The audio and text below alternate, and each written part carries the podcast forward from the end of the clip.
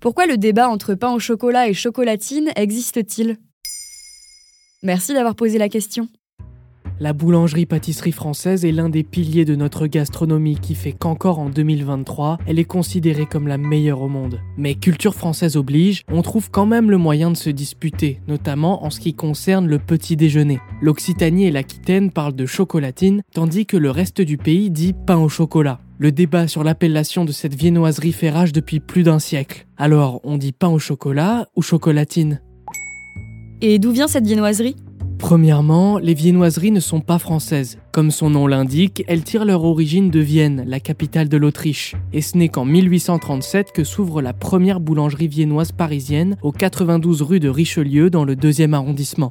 Ils commercialisent donc les croissants ainsi que leur version chocolatée, le chocolaten croissant, ou chocolaten pour faire plus court. Et comme le D se prononce T, les Parisiens entendent chocolatine. Et c'est au XXe siècle, lorsque les boulangers français s'approprient le chocolatin croissant, que naît la confusion. Ces derniers changent la recette. Ils abandonnent la pâte à pain pour la pâte feuilletée. Le nom se transforme alors en pain au chocolat.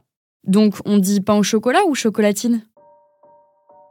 Dans la langue française, il est de coutume que ce soit l'usage qui fasse la règle. Selon l'Académie française, la langue n'est pas une vérité éternelle, mais soumise à l'évolution du monde et à l'épreuve du temps. De même que l'usage en matière de langue n'est pas fixé à jamais, puisqu'elle évolue avec la société qui la produit. D'après l'Institut, les deux expressions sont ainsi correctes, mais ce n'est pas l'avis de tout le monde. En juillet 2020, une bagarre éclate en Nouvelle-Aquitaine entre deux amis nordistes et un homme autour du débat entre pain au chocolat et chocolatine. Résultat chez les victimes, une fracture de la mâchoire, un déplacement des dents et un enfoncement du crâne. Il a donc été condamné à 4 mois de prison ferme.